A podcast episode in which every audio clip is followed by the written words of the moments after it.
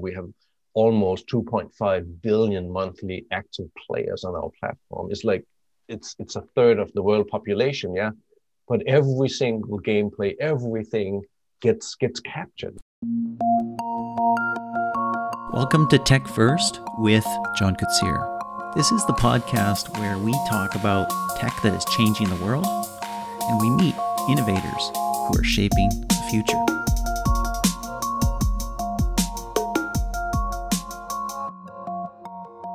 This is a very special episode because I recently moderated a discussion at a conference called Interzone on artificial intelligence and how it's changing us and changing the world.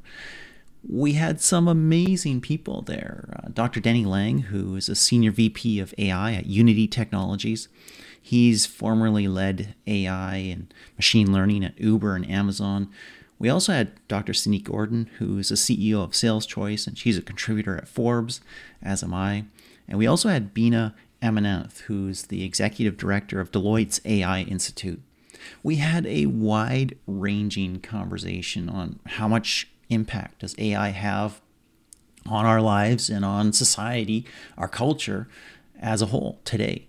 We talked about surveillance capitalism. We talked about reality bubbles we talked about inclusion and normalization of bias and identification of what's real, deepfakes. And we ended about building responsible AI. It's a super interesting conversation. I hope you'll enjoy it. So, today, you could easily argue that AI is, in some sense, re engineering the human experience, right? It's impacting the evolution of who we are, our societies, our nations. Uh, that's maybe not obvious to everybody, but many who are deep in technology can see it, right? If you look at music, AI chooses your next song on Spotify or Apple Music. Uh, if you're going the default route and the, the created stations that are that are offered to you. If you look at social interaction, maybe that's on Facebook or maybe that's on Twitter or some other place. AI has a hand in choosing what we might see next, what friend we see next, what uh, update we see next, what photo we see next if you look at news uh, algorithms and AI decide, hey, this person is probably interested in those types of updates, maybe not that type of updates, right? If you look at entertainment on TikTok, uh, AI is selecting the next video that I that I look at on YouTube. AI has a hand in which video should we show this guy next. Obviously, all of this happens within a universe that we help define in ways that are both intentional and, unintentional. But there's always impacts right? As marshall mcluhan said we shape our tools then our tools shape us. And that's interesting if you think about it because sometimes i wonder hey should i skip that song in apple music? I like the song i just don't want to listen to it right now but if i skip it am i training the algorithm to not play me that song again later? I better just listen to it now anyways or should I like that video on TikTok? It's pretty cool, but maybe a little bit juvenile. Uh, do I really want to see more like that? Do I really want to train the algorithm to show me more and more and more of that? You know, it's funny with news. I use Flipboard, an app that presents news to me, right? And I typically use it to follow tech news because I write tech news but I'm seeing more and more political news. And why is that? Am I clicking on more of that? Am I teaching the algorithm to show me more of that? Is it seeing others like me engage in more of that and saying, hey, this guy needs to see more of that as well? You can get a bit nuts. You can go a little bit conspiracy theory on this. And, and I'm not saying that I'm all the way there uh, by any stretch of imagination. Human agency still exists, right? I can choose the platforms I'm on and I can choose what I decide to click on or pay attention to. But even so, AI is increasingly a core factor in the texture and fabric of our reality, and therefore the future that we're planting the seeds for right now. Is its influence healthy? Could it be healthier? If so, how? And how can we create an AI that serves all of us, not just the rich or the powerful, or not ju- just those of a certain gender or skin color? Can we make AI an, a force for emerging good, or will it just entrench some social divisions that we've already created? There's so much to discuss here, and there's some great people to do it with. We have some amazing panelists. I'll briefly introduce them. Beena Ammanath is here. She is the executive director at Deloitte AI Institute and founder of Humans for AI. Uh, that sounds really, really cool. I'm not sure if she's able to make it. Anima Anandkumar is uh, supposed to be here as well. She's the director of machine learning research at NVIDIA, and she wasn't here five minutes ago. I can't see right now if she's in or not. Hopefully, she will join us. Dr. Cindy Gordon, however, is definitely with us, and she is the CEO of SalesChoice. She's also a contributor for AI leadership at Forbes. And another one who I'm not certain if she made it in, but she will be joining us is Dr. Lobna Karoui, who is the Global AI Business Growth Leader at Google and a member of the MIT Technology Review's Global Panel. We also have, last but not least, Dr. Danny Lange, who is a senior VP of AI at Unity Technologies, super smart guy, former head of machine learning at Uber and Amazon as well. So, welcome, panel. Thank you for joining us. Really appreciate your time here.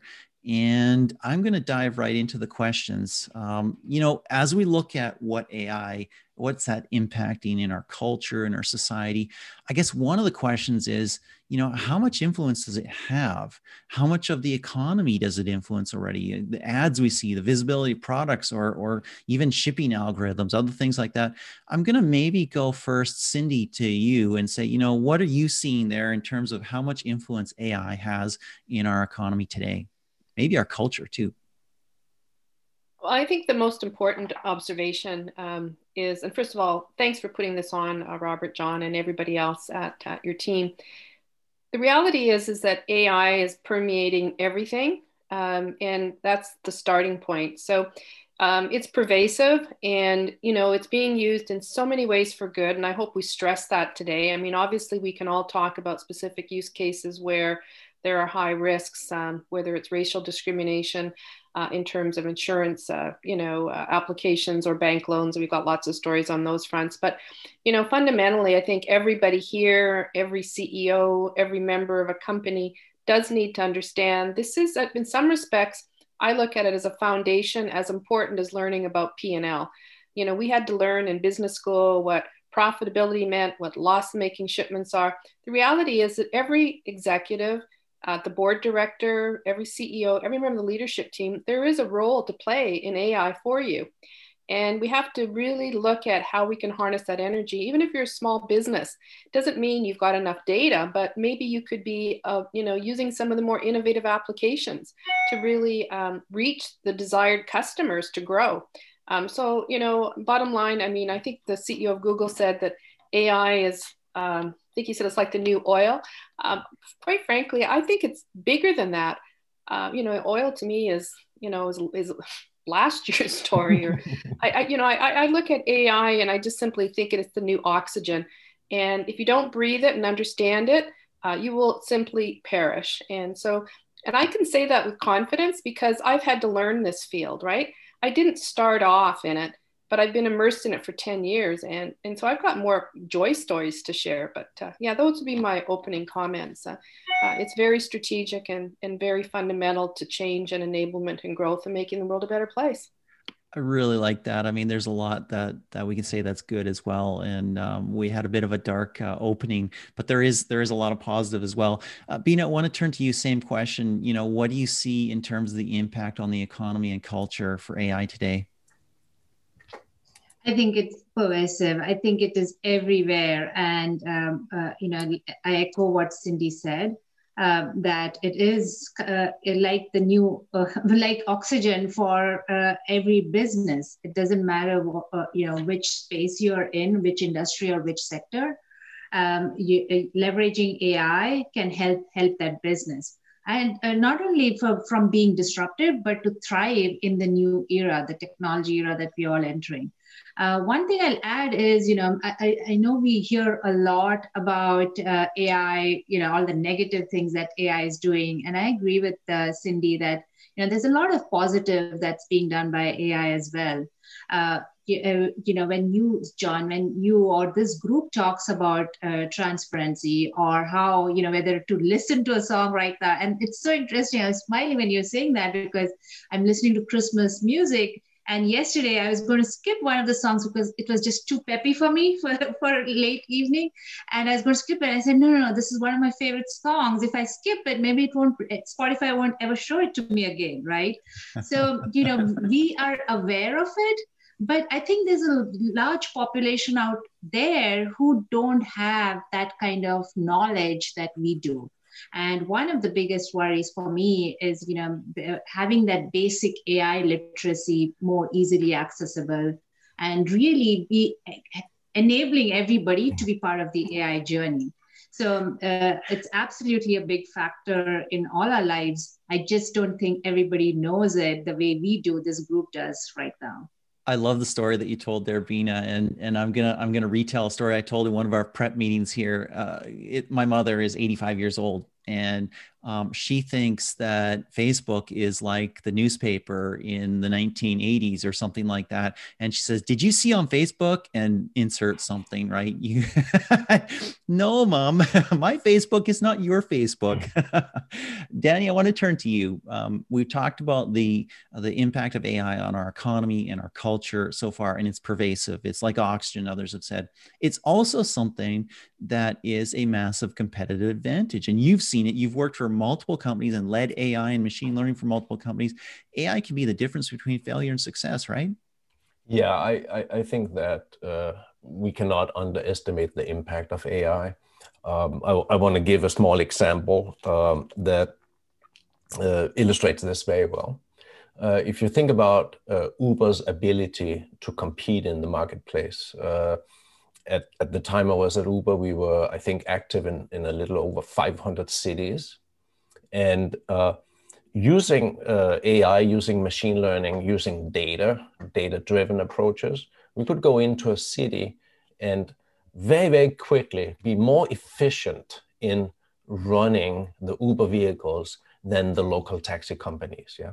And, and you can, in a sense, say all run out of data centers in San Jose, California. Yeah we could go in and compete with the local market, within the local market, against the locals who have been there for a century, uh, and compete using this technology that they did not have access to. Yeah, and and what what's happening there is that that uh, that power of this technology is impacting the marketplace out in the in the furthest uh, corners of the world and I, I think that we we have to be extremely aware of that impact yeah that this technology enable a company in san francisco to run a business in a south american city and compete locally and win that competition. Yeah. And I know that I used Uber as an example, and people can come up with all kinds of other reasons for why they're competitive. But at one point, the fact is that they're actually very efficient at getting the vehicle to you and then get you to your destination. They're very, very good at that. And that are using technology for that. And that technology is machine learning. This is what we're talking about AI here. Yeah. Just one small example. We can go to Amazon and talk about competition with bookstores. Yeah. How can a bookstore, local bookstore, how can it not compete with Amazon? Well, because Amazon used technology that basically beat that local knowledge. Yeah. So you have these mega corporations uh, that I'm I'm working for, have been working for, yeah, uh, using technology to create an extremely personalized, localized experience. And I think that's the true impact of this technology. Let, let's explore that just just a little deeper, um, Danny, because there, there's there's what you said is absolutely true. The, the the AI that that Uber brought um, helps it compete and be extremely efficient, amazingly good at getting any of us from point A to point B, uh, often in, in conjunction with three or four other people, and point C, D, E, F, G, and making it all work and, and, and, and figure it out, right? So that that is that is amazing, and that's a good thing in a lot of ways.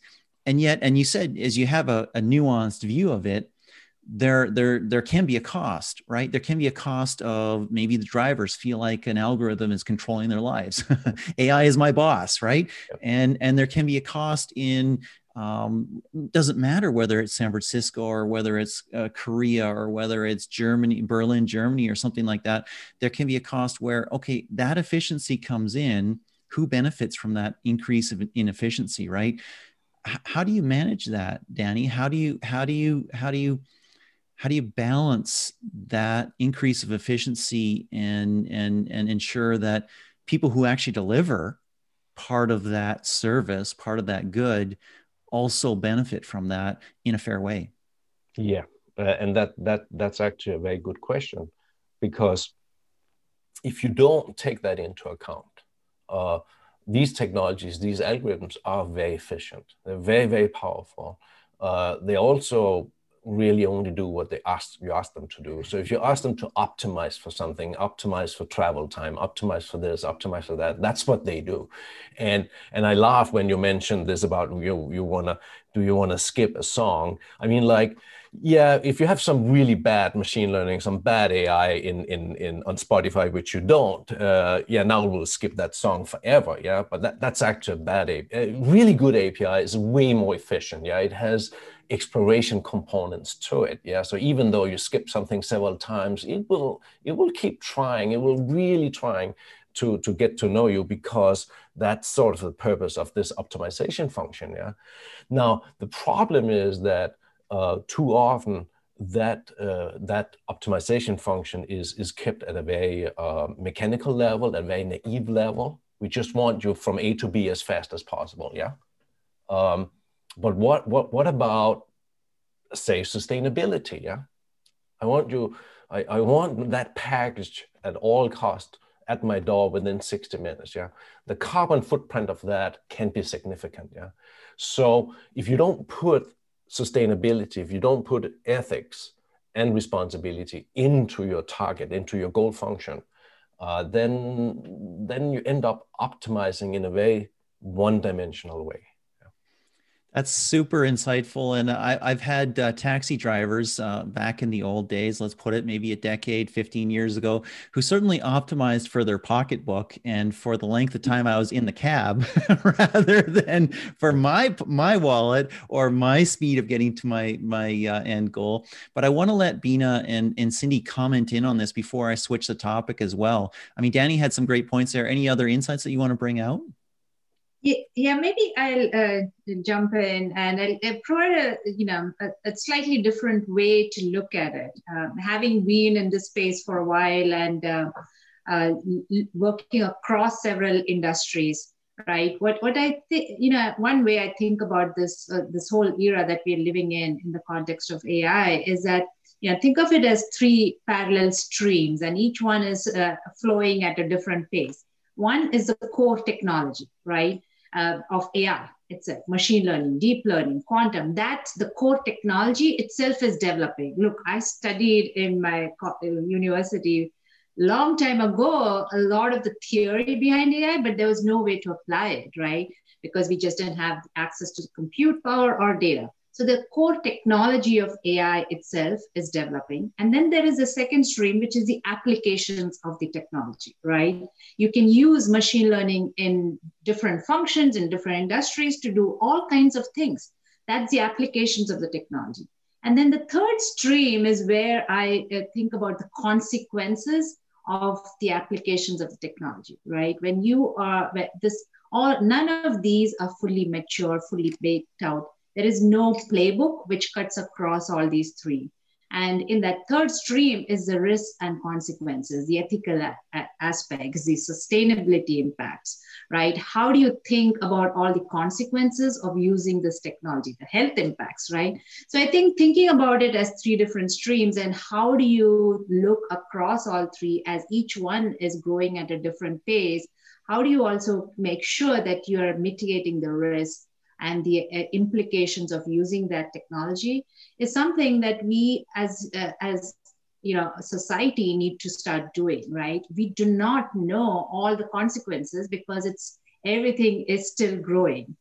Does that make sense john it makes a ton of sense. And thank you for saying it. And I'm just looking at the clock and it's amazing because I know we have 90 minutes here. And I was going like, whoa, how are we going to talk for 90 minutes? And I have like 10 questions. We covered the first one and we're 20 minutes in. So this is awesome.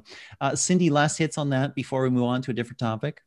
I think the uh, short build for me would be you should really start not thinking of AI right out of the chute. You should be thinking about where is my business? Where am I going? Uh, what problem could I solve with AI and get really crisp and clear on the value proposition? Uh, there's no question AI is incredibly efficient. There's so many different approaches you could take or different algorithms. But what I see happening is sometimes people are jumping on the bandwagon and not thinking through the reality is that this is not a technology stream like that Beena said. This is uh, requires muscle across, you know, legal understanding on the reputational risks. Um, it requires um, CEO and board director, maybe liability coverage. Maybe they need to have some different insurance uh, that they haven't thought through. Um, the CFO needs to be alert in the sense of the risk management dimensions if there's bias in the data set. You know, I think what we've seen at this point eh, is a lot of focus in the IT functions, um, you know, bringing on board analytics officers or chief data scientists. Uh, but if, if it's a, a progressive CEO, they will have like Danny report to the CEO uh, you know, it this is really important to understand. And, and so that would be the build. It echoes what Beena said, but really I'm stressing the, the problem set and the governance and the operating model. And um, you know, and, and yeah, let's well, let's just close on that. Uh, but we've seen that we are in the age, in some sense, of surveillance capitalism. We've seen the reality of the impact of reality bubbles in the U.S., but frankly, globally, we've see I, I see it in Canada, I see it in many other countries as well. So if AI is influencing so much of what we see, what we get, what we what we want, because what we're aware of is in the possibility, uh, in the realm of the possible uh, what's that impact? What's the impact of that on individuals and society? And how does that change who we are, yeah. where we're going, and who benefits from that? Beena first. Yeah. Yeah, and you know, I, I think uh, that that's a great question. Uh, the, the the opportunity that I have being with Deloitte is really being able to look across all these industries, right? I, I have be, worked myself in whether it's in the financial industry, in the industrial sector with manufacturing and field services, um, with, with uh, retail companies. So, you know, being able to look across all these industries and realizing the impact uh, and the reality bubbles might differ based on the industry, right? We are, when we talk about AI ethics or the consequences of it, it does tend to go very quickly and fast down the path of transparency and bias because that's where most of the media headlines tend to be. But honestly, if you are using AI in a factory floor to predict when a manufacturing machine might fail, fairness and bias is not that important an impact or consequence or risk, right? What's more important is the reliability of the algorithm and the robustness, uh, security around it, right? Being able to think about these different aspects of uh, the uh, risk associated with AI based on the industry that it's being used in is super important. And I think uh, what we've seen right now is it, it gets, uh, we talk about these topics at a very broad, at a very high level. I think we have to evolve to that next uh, phase where we are going deep by domain, by industry, and which is which is uh, what what i do at deloitte actually is to be able to look across these industries identify those common themes and then think through how do you put trust back at the center of these systems that we build and of the ai solutions that we're deploying at scale. Think not just about the technology aspect but as cindy said the processes the controls that need to be put in place the people aspect what kind of reskilling needs to be done ethics cannot be a one person job in a company, right? You have to think about ethics related training as we deploy more AI. There is a technology and you know it tends to get focused on IT, but you have to think about empowering all your employees to think about the consequences of the technology, whether it's whether they're the end users or the designers or the product managers, right? You have to be able to think of all the ways this technology could go wrong or the negative impacts it could have and be able to build that into the technology solution that you build with AI. Danny, I want to turn to you on the same topic um, and just see what you think um, is is happening with reality bubbles and and with people who have vastly different conceptions of what reality is of what is true and what is false and the role that ai uh, or algorithms ha- has played in that what's your what's your opinion yeah, I, I think that it's it's it's probably more much more disruptive than than at least until recently than most people thought it would be. I, I think think about uh, from a evolutionary perspective how we we are fine tuned through you know a few hundred thousand years to to live in tribes, live in small communities where we know each other and we have a a memory of other individuals in the tribe um, and then think about what happened is that that uh, society grew a lot and, and we became in many ways sort of estranged from each other. Uh, and we, we were anonymous for a long time. That, that was not normal in nature to be anonymous. But now you were in the big city and you could walk around and you would know nobody and nobody would know you. But th- that was actually not natural. Yeah. And what is happening now with, with AI being deployed and we live in, in especially during COVID and in online communities, yeah, uh, it, it, it becomes very different, yeah. There's AIs who never forget, yeah. They, they capture every single movement, every decision, every click we make, yeah. And it gets remembered, and it gets aligned with what everybody else is doing, yeah. So at this, at, at this point, uh, uh, we are in a very strange situation where there are systems out there in the big, big world, and we are just one out of a billion users. Yeah, I mean, like uh, at Unity, we, we have a gaming platform. We have almost 2.5 billion monthly active players on our platform. It's like it's it's a third of the world population. Yeah, but every single gameplay, everything gets gets captured. Yeah. Uh, so that next time you come in and you play your game out of a billion people, we we we let you continue where you left off. Yeah. Uh, so I think that we are coming back to to the place in evolution where there's this closeness, but we just can't understand it because we think we're anonymous. Yeah, but we're not. There are systems that constantly remember what we did yesterday when we come back and and and, and continue that. They know us uh, just like like Uber can operate or Amazon can operate very efficiently, these systems they they built that that micro targeting mechanism that uh, that basically eliminate that kind of uh, uh, anonymity that we we were used to. It just doesn't exist any longer. Yeah. Cindy, what's the impact of that? So the systems remember me. They know what I click on. They know what I spent five hours watching last weekend. What's the impact of that on what I think is true and real? Well, there. Um, this is a really deep conversation. Um, so one of the um, legal aspects that's emerging in discussions um, is I have the right to be anonymous. In other words, I have the right to choose if you are using my data. And if I want all my data connections, that legally I should be able to switch off access to the universe. Well, that's pretty um, unrealistic. um, but that is one of the discussions that's underway in a lot of the ethical communities is I have a right to be anonymous how that ever gets institutionalized is is uh, is is needs more of my more other brain power. Maybe Danny and Beena can tackle that one.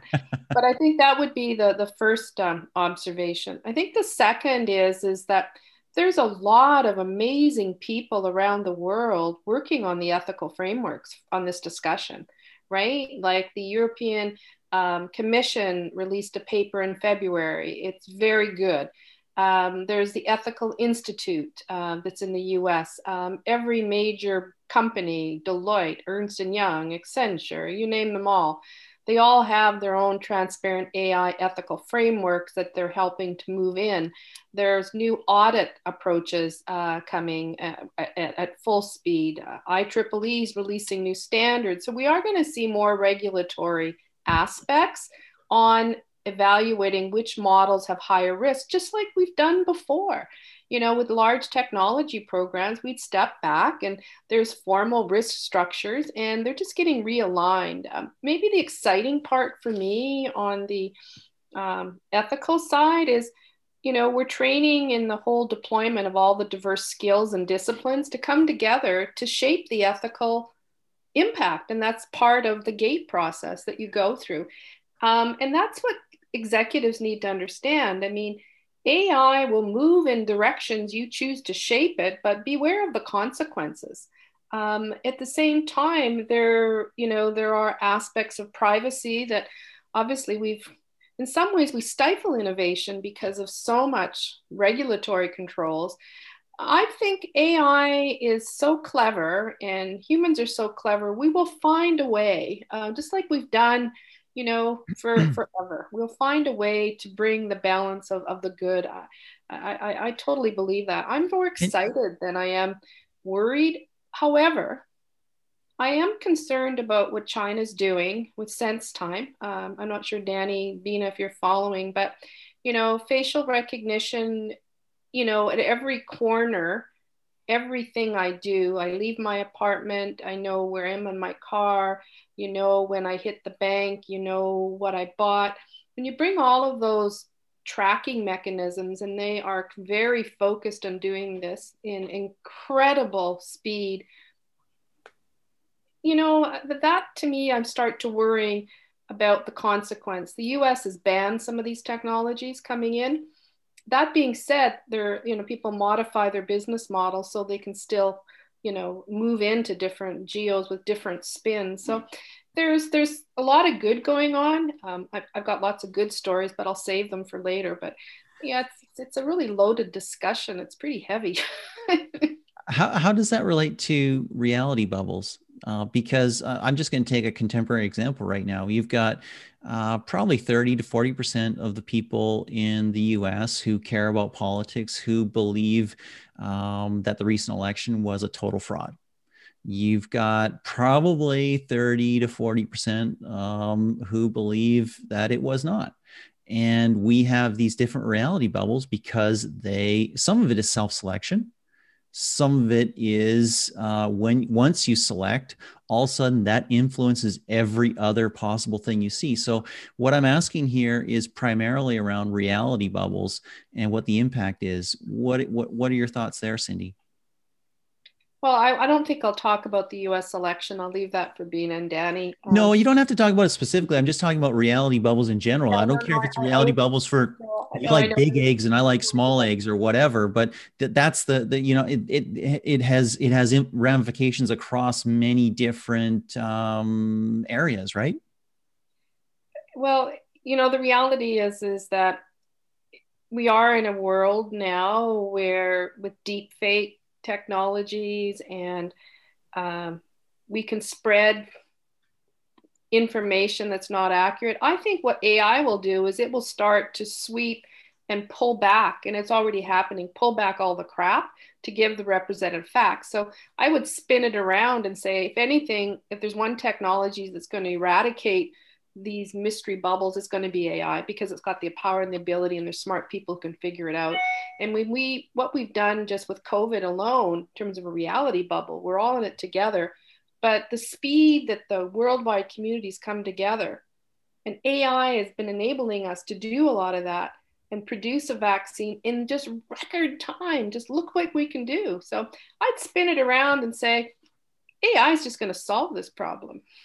Okay um, any other thoughts on that before we move on, Beena, Danny? Yeah, yeah I, I would like to to just add one thing here um, around reality bubbles, which is that at the core AI is before AI, yeah, old-fashioned software engineering is that you you write a requirement spec, you want to achieve something, you write some code that does it, and it becomes static, yeah. What comes in goes out, you know, that's it, yeah. But machine learning and AI changed that. Yeah, it became a flywheel. It became a loop that data drives uh, behavior, and behavior feeds data back into the system, and the system sort of starts spinning and it starts optimizing suddenly it's not it's not what the software engineer you know just designed it's it's like it drives itself yeah and it has this ability to to amplify yeah and in that sense if the system learns that i like certain news articles and i share them more than other news articles uh, it starts of course starts feeding me more, more of those and that's the loop yeah but now we're back to sort of the the responsible part of it. The reason that uh, it it has been going a bit, you know, overboard on on on in, in in social media such as Facebook and Twitter is that there's also a profit function in here. Yeah, that if the algorithm will learn that provocative news and polarizing news gets shared more and I spent more time interacting with it. So the the the the mechanical part of this system, yeah, figures very quickly figures out that profits increase with creating these bubbles, and that is now back to the problem, which is should you know should Facebook and Twitter uh, just ignore that, which they have done for quite some time, yeah, and their business is actually going pretty well, yeah. I, I just want to give. I know this is going to be borderline, yeah, but I'm gonna gonna give an example. There are two examples, yeah. Uh, Disney, uh, uh, uh Disney and and and Lego are corporations that decided that they don't want too much uh, killing and blood and sex in that in their entertainment. They decided, yeah uh, Netflix, they don't have uh, adult movies. They don't have pornography. Yeah, it would probably sell a lot. They decided not to do that. If if we had an algorithm running all of Netflix, I bet that you would have an adult section. Yeah, it would just optimize profits. Yeah. Uh, so I think that these reality bubbles are are a, a, a consequence of a consequence of some irresponsible use of these technologies yeah that amplifies mm, certain behavior because it is actually profitable and whenever i read facebook whenever i read i am not on facebook by the way whenever i read about facebook whenever i, I hear twitter we're going to combat this i'm like yeah but then you're going to you're actually going to kill your business model if you're going to combat this so you're probably not going to combat it very much yes that's that's a problem Yes, yes, yes. We will see. Excellent. Okay, we're going to turn away from reality bubbles now. Uh, still an issue, um, and and uh, but I think what you illuminated there is that who moves the dials, who pulls the levers, who tells the system what to optimize for, and that's a critical layer. And you need to make that decision as an executive, as a person, as uh, a CEO, and and that is an ethical decision going to move from from that area where you could argue there's sort of accidental, almost um, unintentional impacts of, of, AI in reality bubbles. Although, as we saw, there are intentional decisions behind it. And move to one where, uh, well, whether it's unintentional or intentional, is also is more obviously a direct challenge or problem, and that's inclusion and normalization of bias. And probably I'm going to start Beena with you on this one if we build AI on how the world works today, that's our training data. that's that's the that's the input that we give the machine. You know, how can our AI not perpetuate bias, and and what can we do about it? Are are any of us outside the system? Uh, you know, how do we determine what's biased and what's not biased? Can you talk about that briefly? Yep. Yeah, yeah, absolutely. I think um, you know uh, it's it's it's something that's on top of mind for a lot of us, right? Um, and the, the, reality is that uh, as humans, we all are biased. Uh, I'm biased. I mean, each one of us is biased because bias is based on our backgrounds, um, our cultural background, our educational background, how we grew up right? So bias is actually what makes us interesting humans. We don't want all humans to be alike. So I don't think you know bias can be removed from humans. The challenge, as you said, is when you encode that bias. If you encode my bias into systems and scale it out, that's not a good thing. Even though I'm, I think I'm a wonderful, amazing person. I don't think you want, eh, you know, all systems to have my biases encoded. So here, here is, you know, I'm having done this at large companies a few times around. What I've realized is one of the easiest way to fix it is to bring diversity of thought into the teams that are uh, imagining, designing, developing, testing AI solutions. And that was actually the reason I started Humans for AI, is to really bring in more diversity. We know there is a challenge of lack of diversity in tech, in STEM broadly. But with AI, I, I worry about it because if we don't have diversity of thought coming into the AI systems, then you know it, it's it's going to be very challenging for us to fix it, right? You need those different perspectives, and for me, diversity means different educational backgrounds. We don't want a, a data science team which is just all PhDs in machine learning. You need different educational backgrounds, different uh, economic backgrounds, different geographical background, now obviously different genders and races. You know, how do you bring uh, diverse perspectives? The more diverse perspectives you bring to the table, I think the more robust your AI solution will be. Um, so for me, challenging biases is, is uh, on top of mind, and I think uh, I am trying to solve it by addressing it more from the perspective of bringing diverse talent to the table. Great point. Uh, I'm going to turn to Danny next. And, and so Beena just talked about having a diverse team that is building the AI. That's great. And that's wonderful. That's needed. That's absolutely necessary. And it's not the case in a lot of situations right now. We also have the issue of training data and what training mm-hmm. data do you feed your algorithm? Where do you get your training data? You know and what's interesting danny is that you and i were recently chatting on a different panel about synthetic data right? Da- invented data created data um, which is a lot cheaper than real data and can be theoretically more diverse um, if you're if you're thinking that way. Is that potentially a, maybe explain what it is um, a little bit. And then is that potentially a solution to having training data that kind of levels the playing field? Yeah, uh, yeah. So I'm, I'm a huge proponent of synthetic data. It, it solves a lot of problems, um, but not all of them. We'll get back to that. But it does solve privacy issues if I if I can can create synthetic data uh, to train my machine learning system for. Is, is I, I, I, I don't need to in, uh, invade people's privacy. I I can uh, essentially create data that reflects the world as I would, I would like to see it. And, and, and right there is the magic. And, and Beena said something very profound, which is that if you know with synthetic data that it's your responsibility to generate unbiased data, uh, realize how difficult that is. Yeah. I am I am very you know very focus when I create my teams that I actually have a lot of people on my teams that are different from me. I actually appreciate mm-hmm. at least once a day thinking that someone suggests something, thinking that I think that's a stupid suggestion. And then I go home and think about it. I'm like, oh, I get it. That was the perspective. Yeah. I, I, I mean, like I worked for years at Microsoft. Yeah. And we were all very similar. Yeah. And we would all agree or we would agree with the with the loudest person in the room yeah? Uh, but it has changed a lot. The environment has mm. changed a lot. And with synthetic data you really need to think about do i get all the the different ways that you know let's take this as like for self-driving vehicles and i want to be able to detect people uh, crossing the street yeah?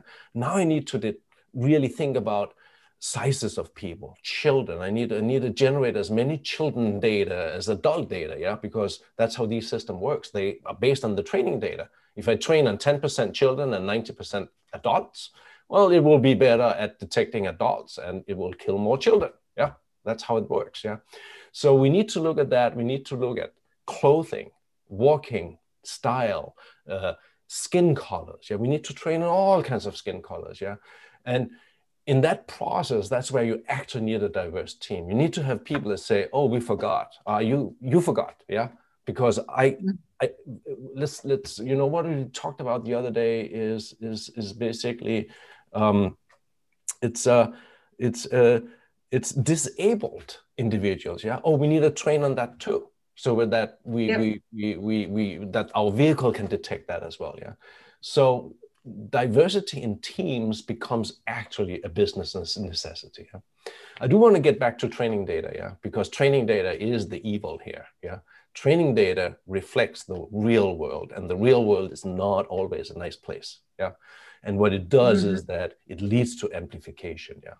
It need if if I take uh, a typical, you know, high uh, tech company, you know, 80% male software developers, yeah. What do you think the AI system is going to learn about resumes? Yeah, that um, male software engineers is what we hire, and we should hire more of them. Yeah, it will amplify. Yeah, uh, and and that's the real problem of training data. You can't just take the real world data, feed it in, wipe your hands, and say, "I've done my job." That's it's not working that way. Yeah, because the systems today are data driven, and the data are not always representing the world as we would like to see it. I absolutely love that. I mean, you're talking about self-driving cars, and and you think, okay, it needs to be recognized people. So you think, okay, you, a standard person walking. Well, there's a person in a wheelchair. Doesn't look like a person who's walking. There's a person who's uh, jogging in shorts and a t-shirt. Doesn't look like a person in a hijab maybe right? Exactly. um, very there's a person walking a bike uh, yep. beside the road. Doesn't look like this the, the, the stick figure yep. person right? Very very interesting. Uh, cindy chime in please your thoughts on inclusion and normalization of bias with ai and how to how to fix it. Well, i think bottom line uh, danny nailed it you know, AI simply learns on the data, the testing set. So all eyes have to be on the quality of the data set. Um, you know, the synthetic data aspect helps you if in fact everybody thinks carefully so you're not taking representation of the real world but it does require a diverse inclusive team i think Beena really highlighted and it's a huge issue if we don't get more women into the tech sector i mean in the sense of modeling um, you know, sort of, I'd say the things that women are really good at and the men, and just in driving that more equitable diversity perspective. So there's a lot of concern on the UI design experiences to ensure that we create that, uh, and I think that better world for our, our, our children, our grandchildren, although I don't, although I don't have grandchildren yet, one day maybe. Um, I think the other piece is, is that there are software frameworks. I mean, IBM does have a very comprehensive set of data bias software. I think they've got 230 different probes. So recognize this whole field of data bias. I mean, you're going to have scientists that that's all they do. They're data bias gurus, or, or you know, baroness or barons. And, and that I think is a very important point. Um, like the risk is in that early stage, and 80% often of building an AI program is in those early staging.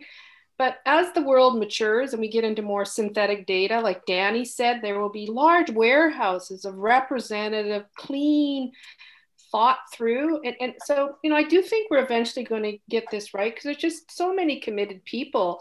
Um, and, you know, the biggest risk is we got to train all these board directors and honestly CEOs because they're just not. I mean, I've been doing a lot of educational training um, to CEOs and and you know we have got a lot of work to do. I mean the apple doesn't fall very far from the tree. I mean companies are fortunate if they're able to hire brilliant people like danny or Beena in to help uh, but we have a responsibility to uh, educate uh, you know our uh, our key stakeholders that uh, help you know determine the investments Love that. Love that. Absolutely. And by the way, if you need us to send a note to some daughter or son about eh, grandchildren and hurrying up, just let us know. We'll take care of it. It's uh, it's coming. oh, you're offering your yeah. services. That's right. You know, I, I consult on multiple levels. Um, let's talk a little bit about deepfakes. Uh, somebody already broached the topic, and I think we'll start with Danny on this one. You know, the question is how good will deepfakes get? Um, the question is also how good do they need to get? Because some that are really bad already have significant impact. But we already see huge divides. We talked about reality bubbles. What impact will amazing, like almost impossible to, to detect deepfakes have on controversial topics, political, social issues? And will we, we already have some AI that's trying to identify deepfakes or maybe certify real footage how big can the problem get here and, and how do we fix it? Danny, we'll start with you. Yeah, it's, it's, it's big. I've been fortunate to, to know the individual who actually invented the technology first. Uh, it's not a single person, but it was a small group. And uh, uh, invited them actually over to, to Uber to give a talk uh, that uh, was very interesting for self-driving vehicle objective. If you can, if you can, if you can show a stop sign, but the stop sign uh, is manipulating the computer vision algorithm and the car will speed up instead. Things like that could be very dangerous. So I followed it from the very, very beginning, from from uh, from, from from the research uh, side and we're talking about 2015 to 16 and at that time was uh, very very uh, i mean like it it worked but it didn't work very well uh, in in just five years we have come to the point where the new york times article last week with all the faces and synthetic faces whoa it's uh, it's tricky yeah it it works really well uh, the what we have to be aware of with deepfakes is that it sort of cooperates with our brain because the deepfakes are actually not perfect. They're improving a lot, but they're not perfect. But we as humans are really good at fixing things that are sort of in the wrong place or missing. We, we don't see it. Yeah. Our brains fix that. And that makes deepfakes very efficient. However, it does also open up for the opportunity to detect, have machines detect deepfakes. Yeah. Uh, the overruling concern is here is that progress have been immense, and uh, if it just continues for another five years, I do think that's going to be very difficult to detect deepfakes systematically, and that's a great concern because now what is real and what is not real we're yeah. going to be unable to use what evolution taught us, what we see is the truth, is no longer going to be the truth. Yeah. And that's, we'll have that's to establish we'll have to establish new evidentiary standards. Um, you know, uh, seeing the video is already yeah. problematic. Uh, hearing the tape is already problematic. Uh, Beena, how about uh, you dive in on this topic? Your thoughts? Yeah, no, I, I, agree with Danny. I think that that technology is just going to keep growing rapidly. But uh, like Cindy, I'm an AI optimist, and I, am going to bet on humans. You know, try. Uh, you know, that that technology will grow, but the uh, the consequences, the impacts, and mitigating that impact of the technology being able to detect deepfakes trust me, there's a lot of startups working on it. There's a lot of work going on in that space. Uh, now, you know, how fast do each does each one grow, and uh, you know, is there a period of catch up? Um, you know, probably so. But you know, I, I do think that we will be able to get beyond it, and exactly by using AI and technologies, uh, technology itself, to be able to detect and uh, pull down deepfakes. The other aspect I'll bring is, you know, eh, we, we do have to um, think about the policies and regulations that still need to build, be built for a lot of these technologies, right? The applications of the technology. Um, so how do we, you know, we, we, we are seeing a lot of progress in there, but how do we get the right voices to the table to drive the acceleration of developing those policies? um, I think that's that's going to be another crucial factor. The technology to identify and uh, remove deepfakes, but then the policies around deepfakes. If you develop a technology like that, should it even be released? Is there a way to pull it back? What are the regulations around it? Can, can you know? Can it be used in every? Is there is there a scenario where it can be used? Um, so, you know, there are so many challenges around it, but I think, you know, as the po- policy conversation starts taking shape, we, I'm, I'm really hopeful that, you know, we, we're going to get our hands around it and, you know, those reality bubbles are going to stop being bubbles and we'll all have one single reality the uh, one last thing, and this is more from uh, you know uh, the, a thought that came from the last conversation that we had around training data and you know being able to share data more openly. I do think you know that, um, and this is something that uh, you know that you know I'm betting on is you know we we're going to see something like a World Data Forum, right? Like you have the World Economic Forum and uh, a lot of these forums which are operating at a global level I think once we get out of this pandemic and COVID, we're going to see that uh, renewed surge around how do we share data, but in an ethical manner while respecting privacy, while uh, protecting PII data. the need for a world data forum, being able to collaborate with data across the world, you know, if nothing else, this pandemic has shown us that. So you're going to see more rigor around it. And so, so that's why you know, tying it back to a deep fake, I think the rigor, the policies that need to be developed, that in addition to the technologies to identify deep fake, I think it's all going to come together. So it's not all doom and gloom. it's all going to be fine. Uh, excellent. Uh, Cindy, your thoughts on deepfakes? Uh, I'm just going to do a couple quick builds. I think one is um, the US defense has um, identified AI and cybersecurity as one of the top risks. Um, so what happens there? So what, if in the deep fake, I think it's going to be legal laws that's going to fix this. I really do. In other words, it'll be anybody that's building deep fake technology will be classified maybe as a high risk, like a terrorist. Wow. I mean, I think I think we're going to see some really thoughtful points like what is the utility of deep fakes? What are the implications? This is not the way we want our world. And i think it's only going to come with extreme um, you know positions. And and i think there will be financial consequences. There will be legal consequences. Companies will be shut down um, if they're building deep fake technology. And that's going to happen. And I think that's going to happen relatively fast in the next two years.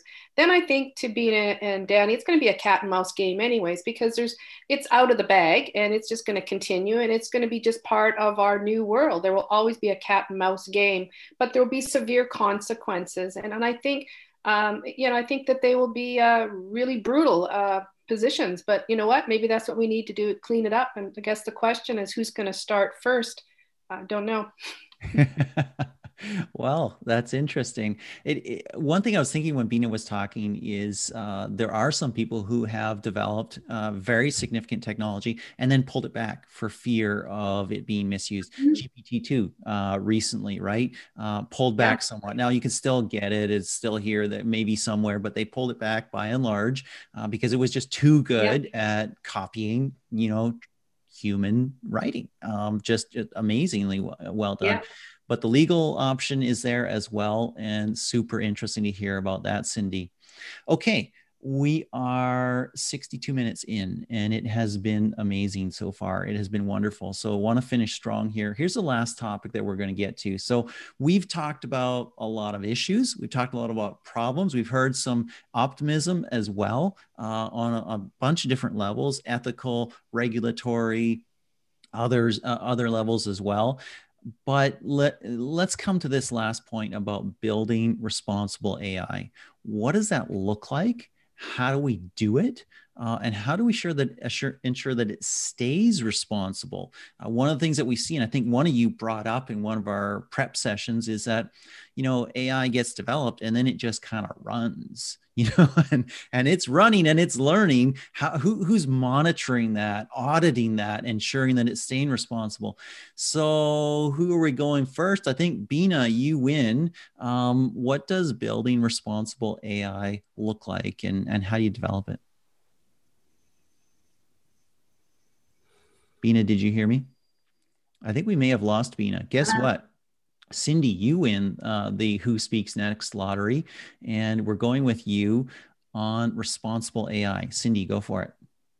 Sure. Um, well, first, I think we mentioned before there are very comprehensive frameworks and ethical frameworks that are, I think, clearly defined. The challenge is, is implementing those frameworks uh, into the practices within the organizations, right? So, you know, just to be really clear, you know, a lot of the larger enterprises, they have their data science AI teams, and they 90% of those models and a lot of our banks, you know, uh, they solve tough problems, but they're not sustained, right?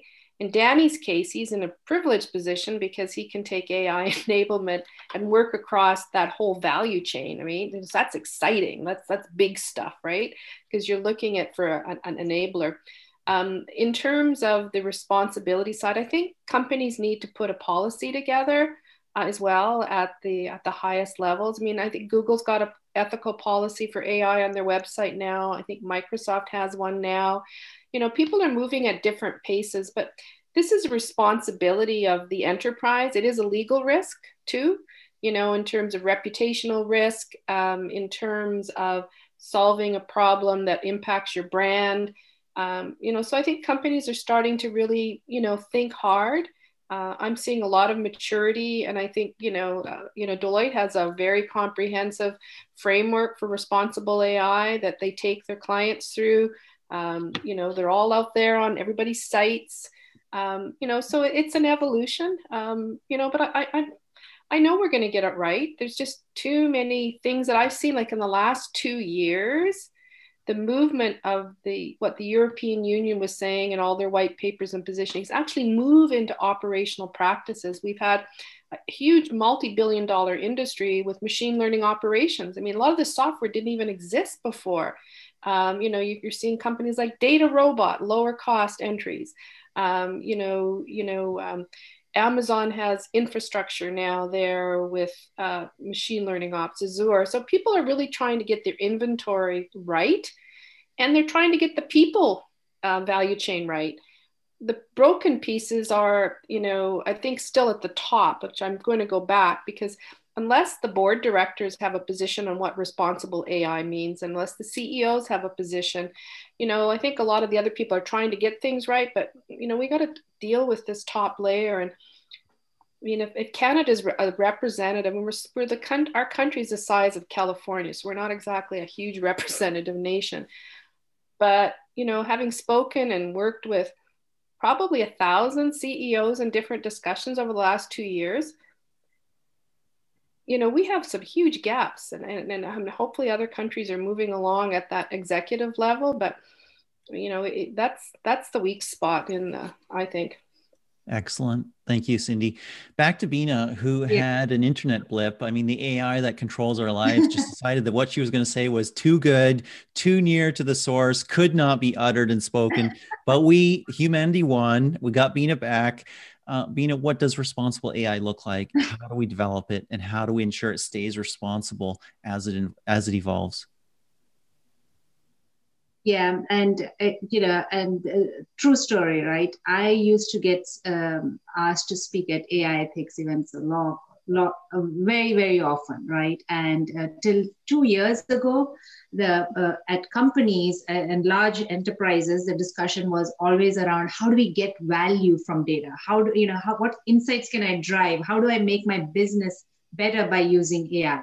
But what I've seen in the last 18 months or so is that the, along with that conversation, now it's also what are some of the ethical aspects we should be thinking about? Should we be considering the you know sustainability impact? So that all makes me very excited. And that, you know, so my optimism actually comes from the fact that there is much more interest in the topic ar- around ethics, right? There is much more awareness now. And I'm hopeful. I agree with Cindy that, you know, there is still a lot to do in terms of driving a, a literacy, especially around ethics and risk associated with AI.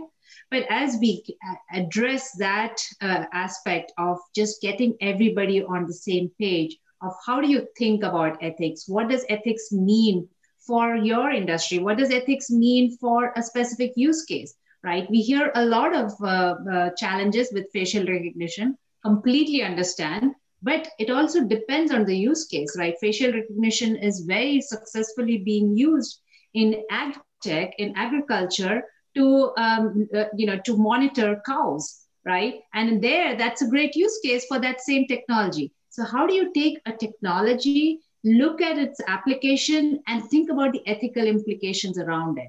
right? So thinking structurally around ethics, agreeing at a company-wide level, like this is what AI ethics means for us, and this is how we're going to operationalize it. These are the different aspects of ethics that's important. Whether it's fairness, which is very relevant if you're working with direct consumers, uh, whether it is reliability and robustness, whether if you're working with machines, accountability, things like accountability, which we don't think about in terms of AI, but really, if AI goes rogue, who at the end of the day, who is resp- who is responsible or accountable for it? Is it the data scientist who built it? Is it the CIO? Is it the CEO? Who's going to face the Senate, right?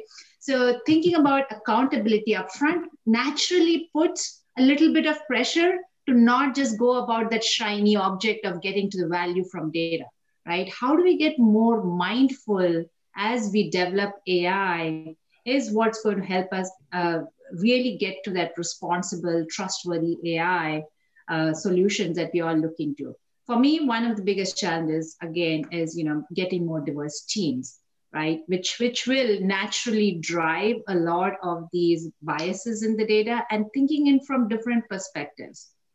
Then um, thinking about privacy, right? When we talk about privacy, we tend to normally just talk about how the data is being used in the immediate terms. But as we spoke about earlier, when AI starts looking at data and once it starts trained on that data, can you really retract your data from the system once a model has already been trained on it? And what's the implications of that? Right. So I think ethics has to be taught through very structurally. As Cindy said, there are frameworks around it.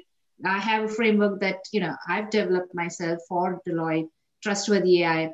And you know, it has to be something that a company organization adopts trains all their employees on it, and then actually puts the controls in place to make sure that the solutions that you build with AI are ethical. Beena, great stuff. I love the AI for cows. I really want to see that, uh, how that works and what that does. Uh, if that improves milk uh, yields, if that improves cow happiness, uh, wonderful stuff. I'm going to turn to Danny in a second as well for his answer on building responsible AI and how it works, how it should be done, um, how we can ensure that it stays responsible as we continue using it. I'll just mention to everybody who is watching us live, I know a lot of people are going to watch us on record and this won't work for you. But if you are watching live and you have a question, uh, please do ask it. We'll have a couple minutes uh, very shortly to uh, get to those. We have one already. So if you have something else, um, now's your opportunity. Danny, uh, turning to you, uh, what are you, what are your thoughts around building responsible AI? Yeah, I, I think that responsible AI is going to be at, at the core, at the heart of, of, of, of future business. And the future is, is, is very, it's here, yeah. Uh, for decades and decades, we have been used to have, you know, the board of directors is overseeing the executives and the executives are overseeing their departments and directors and managers. And uh, they've been engineering solutions, they've been engineering software in, in very static ways, yeah and, and just visualize that. Think about AI, machine learning, data driven systems being these flywheels, yeah, but not just one flywheel, yeah. There are many flywheels in the organization now, and they all optimize and they all interact cross departmental, yeah. If, if you look at, at, at large corporation uh, retailer like Amazon, yeah, you have you have hundreds of these flywheels trying to optimize the website yeah? You have another hundred optimizing the logistics the supply chain yeah? I mean like the company has its own warehouse has its own you know uh, airplanes you know for transport cars. They do uh, everything from production to delivery of last mile yeah? There are flywheels everywhere yeah?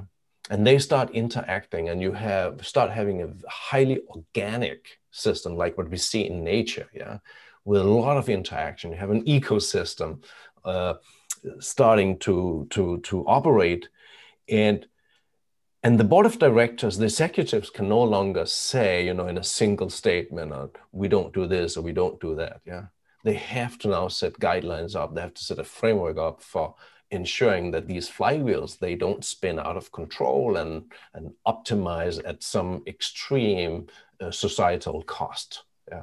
And that's that's the core of a responsible ai yeah? you set up guidelines you set up you, you can't be too specific here. You have to just frame it in. It's like telling kids you know behave whatever that means yeah? It's it's you have to tell your corporation to behave yeah? And uh, I think that's, you know, we talked about ethics, uh, inclusion, bias, uh, trustworthiness. I think, you know, personally, and it's just a matter of words, I, I like to put all that under responsible AI. And basically, at the end of the day, uh, you're going to look at it and say, um, I, I, you know, which companies are you going to do business with? Yeah. You're going to do businesses with, with companies that you, you, you, you trust are, are working with you, society, uh, in a responsible way. Yeah? You have to think about what, what I like to call the three P's. Yeah, it's the it's the people, it's the planet, and there's the profits. Yeah, but it has to be done in a responsible way. And if you're not responsible, and you can can can, can you can very easily with all these flywheels, you know, end up optimizing in a very very irresponsible way. Yeah? Uh, so I, I, I think that uh, uh, that our you know board of directors, our executives have have a lot of work you know up in, in front here that they have to deal with, or they're going to get in trouble. Well, and very clearly they need their own AI because if they've got hundreds of AI systems, smart systems optimizing all over the place, they need an AI to just manage all those and make sure that those are pulling towards a common purpose. Because, I mean, and I'm sure you've seen it. You probably have. Uh, you optimize one thing, you push down the bubble in the wallpaper here, and another bubble pops up there. Great, one division is doing awesome, and the other division is totally sucking. Um, and so that is going to be an interesting scenario in the smart smart AI driven enterprise. Yeah, one of the quick builds, um, I think, I, I do believe that the future CEOs, like we've already seen an evolution. Uh, if you go back 20 years ago, right, where most the CEOs recruiting profile, they had to have an extremely strong finance background, right, to to move ahead in general management, P and L knowledge and you know i spent a lot of my earlier years in xerox and so they moved me around and so you build all these different disciplines you know to handle and and you know understand all the intricacies. But i think what's going to happen is the digital literacy component of these future ceos is going to be very deep and it might be people like with danny's profile or Beena's profile because the reality is with all these flywheels and that's a great analogy it's an orchestration. Think about this as a as a uh, improvisational jazz band with all of these flywheels moving at different speeds. And you have to have a whole inventory management knowledge of those assets. These are new assets and you have to look at ai as an asset. If you don't have it and aren't applying it and thinking ahead you know you're just going to be destroyed. Uh, so there's to me it, and you can create beauty but you got to get on with it. In enough analysis experimentation super interesting conversation guys. And somehow amazingly incredibly you have kept it on an extremely high level and a very informative level and an engaging level for almost 90 minutes. Uh, we do have a few questions and i'm going to jump to them right now. Ian sent in a question and ian i apologize. I am going to butcher your question and shorten it down very very much. Ian basically says, "Hey, a lot of AI seems to basically feed us more of what we what it sees that we like." Can we engineer in a serendipity algorithm to give us stuff that we don't know, uh, counterintuitive recommendations, that sort of thing? Who wants to take that one first? I actually want to respond very quickly to that. Actually, good AI is that's what they do. The recommendations at Amazon is not like you buy shoes and they keep showing you shoes they, there's a very deliberate aspect. We call it uh, exploration versus exploitation. Yeah, uh, exploitation is a kind of nasty word, but it, exploitation means what we already learned about you. We're going to use more of that.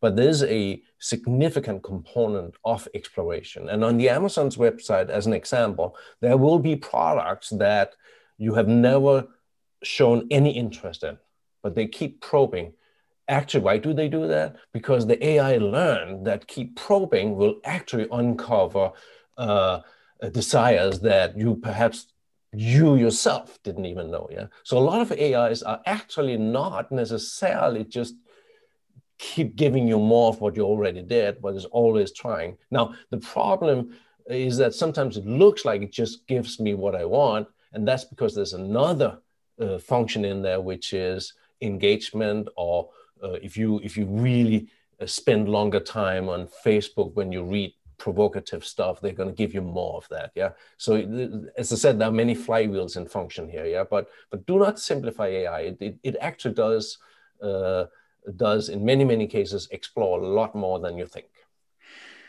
Well, that just when we were feeling all good about everything, now the AI knows us better than we know ourselves and is suggesting things that we don't yet know that we want. Uh, mm-hmm. That's wonderful. That's excellent. I wish that they would tell all the retargeting companies so that picture of the shoes that I looked at once and said no wouldn't follow me around for a couple months. But uh, yeah, not all AI is smart yet, and not all retargeting companies uh, have that either.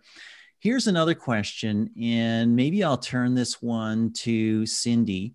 Uh, I don't know who this is from, so this is from Anonymous. Uh, Mark Cuban recently announced he would commit $2 million to expand a program he founded that aims to teach AI skills at no cost to high school students in low income communities across the country.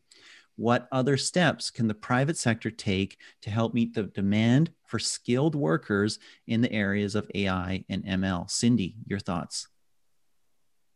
Well, um, I'll just speak to what I can see through the lens that I've got access to. I think one is, you know, create relationships with your universities. Like in Canada, we've got some really amazing AI institutes. We've got the Vector Institute with the University of Toronto. We've got Mila in Montreal. We have another major institute in actually in Alberta, where Robert's from. So I always say create those relationships so that you've got access to this talent. you know, we've stressed today that you need diversity of talent. So, like in Canada, we have OCAD, the, which has some amazing user interface and creative design people. Um, so, you know, always keeping a lens on that um, tapping in. I mean, I use LinkedIn all the time and I meet all these amazing people. My Forbes channels allowed me to meet so many people. Um, you know, so you have to work it. I mean, these skills are in high demand, and you know, sessions like this help, right? but don't expect to find them easily right some of the best the best of the best i mean i'm working on a, a really interesting project of, on emotion and sound and in terms of AI, and, and that's a whole interesting area, but trying to find the right scientists with the right expertise. Um, I mean, people can be an expert just in gait. How I walk in my body language only is one, you know, you know, area where just AI algorithms are being developed. So when we talk about this, kind of like the term flywheel, Danny, I think I'm going to use that you know so you have to be very alert to you know what problem you want what skills you want and then really double down hard to to get the relevancy um, it's not one size fits all i think if people think like that because there's so many dimensions of ai it's just a huge brand you know there's so many disciplines the more I spend time, I mean, I was on a call earlier today with a team in England. I was solving a who'd be who, predictable predicting VIPs, and you know, we were talking about five different clustering algorithms. I mean, it's just left. it's, you know, there's so so many aspects. You, you know, find friends uh, that are knowledgeable, and and you know, I guess reach out to everybody here on LinkedIn that's on this show, and uh, build new networks. Um, you know, it, it's constantly changing. You you can never set still Cindy. That makes a ton of sense. There is so much know. There is only a beginning right here. And this is part of that beginning. So that's great. There's so much more. I just want to thank everybody who has participated here Beena, Danny, Cindy. Uh, seriously, truly great insights. Uh, this has been a pleasure uh, to have this conversation. I hope it's been wonderful for everybody who has been participating in it already live and who will be uh, very, very soon. Thank you so much for your time.